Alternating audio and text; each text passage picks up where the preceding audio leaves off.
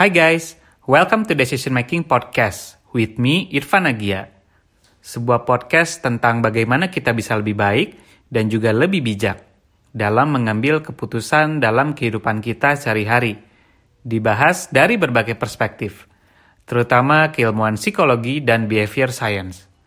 Karena hidup adalah akumulasi dari pilihan-pilihan yang kita ambil. Summary dari setiap episode di podcast ini akan selalu gue share di fitur Insta Stories. Jadi, teman-teman bisa cek aja nanti di Instagram at irfan underscore agia. Nah, di episode ke-64 ini, kita bakal bahas topik tentang toxic positivity. Nah, apa sih sebenarnya toxic positivity itu sendiri? Bukannya kalau kita terus berpikir positif, terus optimis gitu ya, selalu punya good vibes istilahnya itu kan hal yang bagus ya. Nah sebetulnya personally gue sedikit against ya dengan idea dari good vibes only ini gitu. Jadi sebetulnya dengan kita punya logo, uh, sorry moto tersebut gitu ya, kita harus selalu positif, kita harus menunjukkan kalau kita memang selalu cheerful, selalu apa menyikapi semuanya dengan positif, tidak ada uh, tidak boleh misalnya kita itu frustasi nggak boleh sedih pokoknya harus happy terus gitu ya.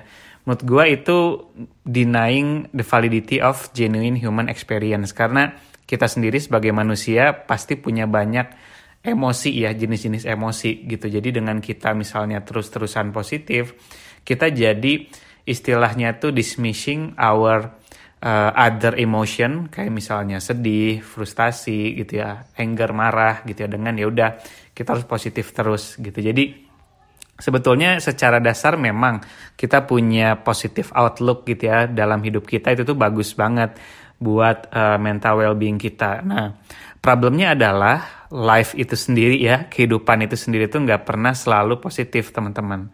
Kita akan dealing dengan banyak sekali emotion yang bermacam-macam terutama yang painful gitu ya.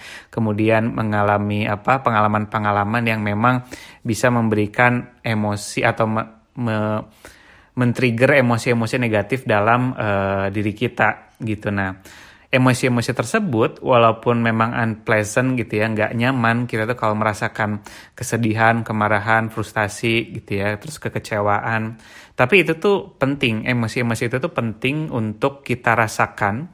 Dan gak cuma kita rasakan tapi kita embrace it and deal with it gitu ya dengan secara open dan honest gitu. Kalau memang kita ngerasa sedih ngerasa frustasi ya kita harus embrace itu karena it what makes us human gitu at the end of the day. Nah ketika ada orang atau ada uh, apa suatu movement atau suatu encouragement gitu ya yang menurut gue over generalize gitu ya terhadap happy emotion ini tuh bisa dikategorisasikan sebagai toxic positivity gitu. Jadi uh, eh, gue sendiri juga punya uh, belief bahwa segala sesuatu yang berlebihan itu tuh nggak baik gitu. Sama halnya dengan hal yang positif juga gitu. Jadi positivity ini sendiri itu sebetulnya punya waktu dan tempatnya sendiri gitu ya. Jadi ketika kita mengalami uh, pengalaman yang buruk gitu ya, terus misalnya mungkin nggak diri kita ya, tapi ngelihat ada teman lain yang mungkin punya masalah atau terkena musibah gitu ya, kita encourage positivity secara terus-menerus juga belum tentu itu hal yang baik dan yang mereka butuhkan sebetulnya. Seperti jadi itu semua ada ada waktu dan tempatnya ya istilahnya. Nah, sebetulnya di ilmu psikologi sendiri itu ada juga another movement namanya positive psychology gitu. Nah, apa sih bedanya positive psychology sama toxic positivity ini sendiri? Jadi uh, positive psychology yang benar ya gitu istilahnya. Uh, konsep dari positive psychology itu adalah kita tuh punya uh, selalu gitu ya mencari hal-hal yang positif gitu ya ketika kita mengalami uh, hal yang buruk. Tapi perbedaannya adalah ketika something bad happen to us dalam positivity itu sendiri itu kita gak cuma uh, apa mencoba mencari solusi gitu ya atau mencoba uh, mencari bright side tapi kita itu embrace gitu ya. Kita recognize kita punya emotion kekecewaan gitu ya. Terus misalnya kita juga uh, marah gitu. Jadi positive psychology itu adalah it's all about embracing our uh, negative emotion. Tapi gimana caranya kita mencoba channeling those those emotion itu menjadi lebih uh, produktif atau, atau konstruktif gitu. Jadi kita tidak kita mendinai bahwa ya gue ketika mengalami ini tuh sedih, ya benar gue marah, gue frustasi, gue sedih gitu ya. Tapi nggak serta merta uh, menganggap oke okay, uh, good vibes only gitu. Misalnya ini tuh nggak nggak akan affecting uh, myself gitu ya kejadian ini enggak gitu. Nah beda dengan toxic positivity di mana kita itu punya belief bahwa kita tuh harus selalu memaintain positive mindset sama positive emotion. Kata kuncinya adalah at all times.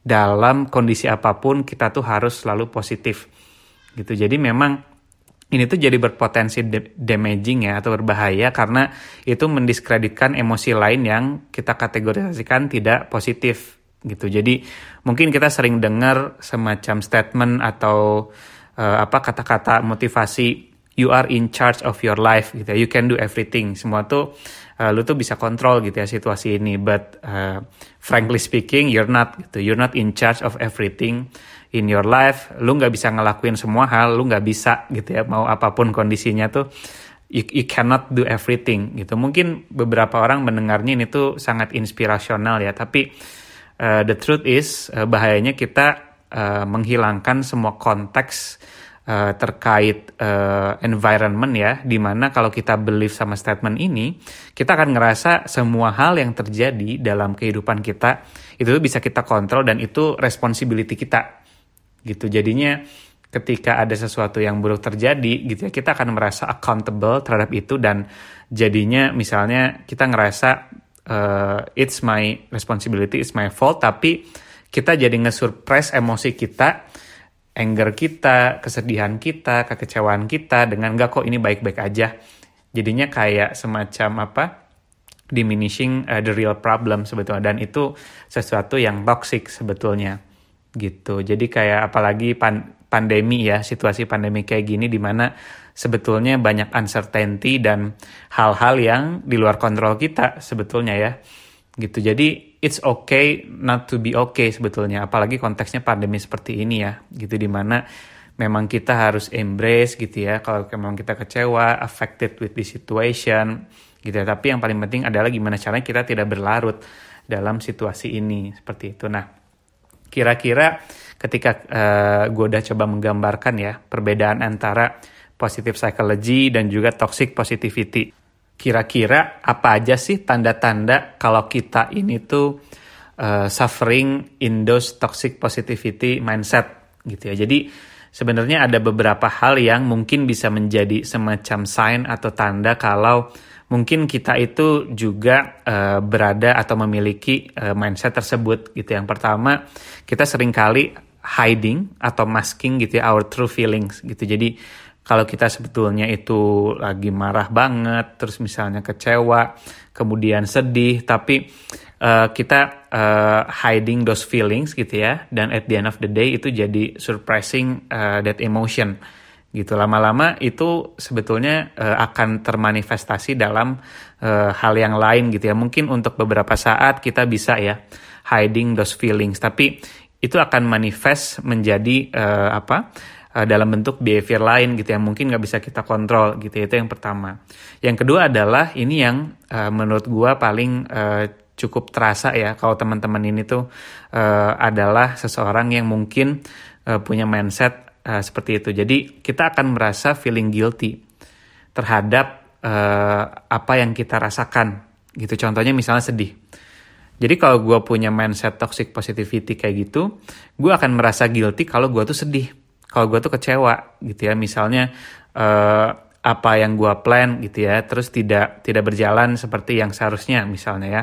Terus gue merasa sedih akan hal itu. Nah ketika gue merasa jadi guilty aduh gue harusnya nggak boleh sedih gitu ya. Ini tuh uh, apa hal yang biasa aja sebetulnya ya. Itu sebetulnya hal yang tidak sehat ya karena kita jadi merasa bersalah terhadap emosi yang muncul Padahal kan sebetulnya itu adalah hal yang natural ya. Hal yang natural di mana kita itu manusia memiliki banyak emosi dan wajar, wajar kita merasa sedih, wajar kita merasa kecewa gitu ya. Tapi jangan sampai kita jadi uh, guilty ketika kita merasakan hal tersebut gitu ya. Kita jadi takutnya ngerasa mungkin dipersepsikan weak ya atau lemah gitu ketika misalnya kita sedih ya gini doang gitu ya misalnya apa udah sedih gitu kan ya gini doang. Jadinya itu akan menjadi tidak sehat dan uh, menjadi backfire juga untuk uh, diri kita terutama self confidence diri kita juga ya seperti itu. Nah, yang terakhir yang ketiga ini tuh konteksnya mungkin gak ke diri sendiri ya, tapi bagaimana kita mentreat orang lain.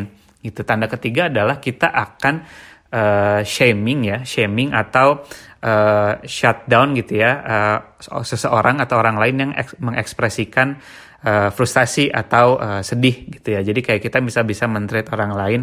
Uh, misalnya ada yang lagi sedih gitu ya, terus cerita sama kita gitu, terus kita jadi bilang ya udah don't think about it lah gitu ya stay positif aja gitu ya terus misalnya uh, positive five only terus misalnya kita bilang kayak failure is not an option gitu misalnya itu kan sebetulnya sesuatu hal yang mungkin istilahnya tone deaf ya di mana kita itu mencoba nge-shut down emosi orang lain yang yang mereka rasakan gitu lagi sedih gitu enggak lu tuh nggak merasakan itu kok gitu ya lu tuh harusnya positif aja gitu. Jadinya itu salah satu tanda juga gitu ya bahwa kita mempersepsikan orang yang tidak uh, maintaining positive vibe gitu ya. Misalnya uh, tidak bisa selalu cheerful itu ada seseorang yang tanda kutip weak atau udahlah nggak usah dipikirin masalah itu uh, biasa misalnya kayak gitu. Itu adalah beberapa tanda ya, a sign of toxic positivity. Nah, sekarang kita bahas kenapa sih toxic positivity itu tuh menjadi jelek untuk kesehatan kita gitu ya terutama. Nah yang pertama itu adalah uh, shame ya. Kita jadi ngerasa bahwa kalau kita itu mengekspresikan emosi yang negatif ya, tanda tanda tanda kutip misalnya yang sedih gitu ya, terus anger, kemudian kecewa itu membuat kita jadi malu gitu ya. Kita malu untuk mengekspresikan hal tersebut. Kita nggak mau seen as uh, bad gitu ya as weak gitu misalnya. Itu juga menjadi tidak sehat kan. Kemudian yang kedua yang tadi sempat dibahas surprise emotion tadi gitu ya. Jadi dengan kita hiding atau denying feelings itu bisa uh, leads more stress sebenarnya ya di dalam tubuh kita. Mungkin gak dalam waktu dekat, tapi akan termanifestasi stres kita dalam beberapa waktu ke depan gitu ya. Karena uh, emosi yang terus disurprise ini akan muncul dalam uh, bentuk yang lain, bisa dalam bentuk stres gitu ya. Nah, yang terakhir, yang ketiga, ini sebetulnya nge-prevent growth kita gitu. Jadi uh, ketika kita nggak mau atau avoid uh, negative feelings gitu ya, kita sebetulnya jadi uh, mendiskreditkan emosi tersebut di mana kalau sebetulnya kita merasakan hal tersebut gitu kita kecewa kita marah uh, apa kita sedih it might be painful tapi itu juga sebetulnya adalah ruang untuk uh, growth kita juga gitu ya dengan kita jadi lebih aware dengan emotion kita kita jadi bisa channeling those energy untuk bisa lebih konstruktif gitu ya kita tidak berlalu terlalu sedih tapi kesedihan itu atau kemarahan itu bisa kita gunakan energinya untuk bisa bangkit misalnya ya. Nah, orang yang selalu good positif, positive vibe gitu ya, dia tidak akan punya banyak sumber energi untuk uh, apa menjadi bahan bakar mereka untuk bangkit lagi gitu ya karena mereka nggak mendinai emosi-emosi negatif tersebut itu padahal sebetulnya kalau kita bisa uh, channeling those uh, energy gitu ya those emotion itu menjadi energi yang konstruktif misalnya kita jadi pengen uh, proving nggak kok uh, gue bisa gitu ya. Jadi oke okay, mungkin uh, di di fase ini gue fail tapi di fase berikutnya uh, gue akan menjadikannya sebagai learning gitu ya untuk bisa jadi lebih baik. Itu kan juga sebetulnya adalah good growth yang bersumber dari negative emotion yang kita coba uh, jadikan konstruktif seperti itu. Nah kalau gitu sekarang gimana sih caranya kita avoid gitu ya toxic positivity Nah, kalau memang seperti yang tadi bahas kita ngerasa gitu ya, kayaknya kita uh, pernah atau berada dalam situasi tersebut dalam toxic positivity, gimana sih caranya kita bisa lebih punya uh, healthier approach gitu ya terhadap hal ini. Nah, yang pertama adalah manage, manage your negative emotion. Tapi jangan didinai gitu ya, jangan didinai negative emotion tersebut seperti itu. Jadi seperti yang tadi dibahas gitu ya, negative emotion itu memang bisa membuat uh, kita stres gitu ya atau misalnya menjadi apa sedih gitu tapi itu juga memberikan important information buat kita sebetulnya ya untuk ngasih tahu di mana ruang-ruang kita untuk bertumbuh juga seperti itu. Yang kedua adalah be realistic terhadap apa yang harusnya uh, kita rasakan gitu. Jadi ketika kita berada dalam situasi yang stressful gitu ya atau situasi yang apa istilah itu uh, tidak ideal buat kita, it's normal untuk uh, feeling stress gitu ya. It's normal untuk ngerasa uh, tertekan atau sedih gitu ya, worried atau mungkin ketakutan. It's normal. Jadi don't expect too much uh, dari diri kita gitu yang bisa selalu memaintain positive uh, thinking gitu ya. Instead fokus on self care. Gimana caranya kita uh, bisa taking steps setelah ini yang bisa improve our situation. Dan yang ketiga yang terakhir adalah it's okay to feel more than one thing gitu ya. It's okay kok kalau misalnya kita jadi punya mix emotion gitu ya. Misalnya di satu sisi kita hopeful gitu ya, positif di satu sisi kita jadi ngerasa uh, insecure misalnya atau ngerasa eh, nggak uh, yakin gitu ya. Kalau kita uh, facing a challenge, it's possible kok buat feeling nervous sama apa hopeful gitu ya at the same time. Karena uh, kita sebagai manusia itu memang punya uh, emosi yang kompleks ya sesuai dengan situasinya. Jadi jangan merasa bahwa ketika kita misalnya apa uh, uh, bingung gitu ya, kita harus selalu hopeful. Enggak, it's it's okay ketika kita ngerasa multiple emotion at the same time. Gitu. Nah, itu untuk uh, gimana caranya avoid toxic positivity buat diri kita. Nah, gimana caranya kalau kita not showing our toxic positivity kepada orang lain gitu ya saat misalnya kita mau consoling others atau ngobrol sama orang lain yang sedang tanda kutip mengalami negatif emotion gitu jadi uh, ada beberapa hal yang sebetulnya bisa kita rubah ya kita framing gitu kalimat-kalimatnya ketika kita uh, bertemu dengan uh, teman-teman kita yang uh, mungkin merasa negatif emotion gitu. Nah sebetulnya kenapa sih kita itu uh, kadang mungkin secara nggak sadar itu memberikan advice atau memberikan respon yang dikategorisasikan sebagai toxic positivity? Karena mungkin kita nggak punya the right words gitu ya. Kita nggak tahu pilihan kata yang tepat dalam menghadapi atau mencoba menghibur atau juga apa calming teman-teman kita gitu ya. Jadi sebetulnya adjusting language ini tuh bisa avoid kita memberikan advice atau menunjukkan toxic positivity. Kayak contoh yang pertama uh, kita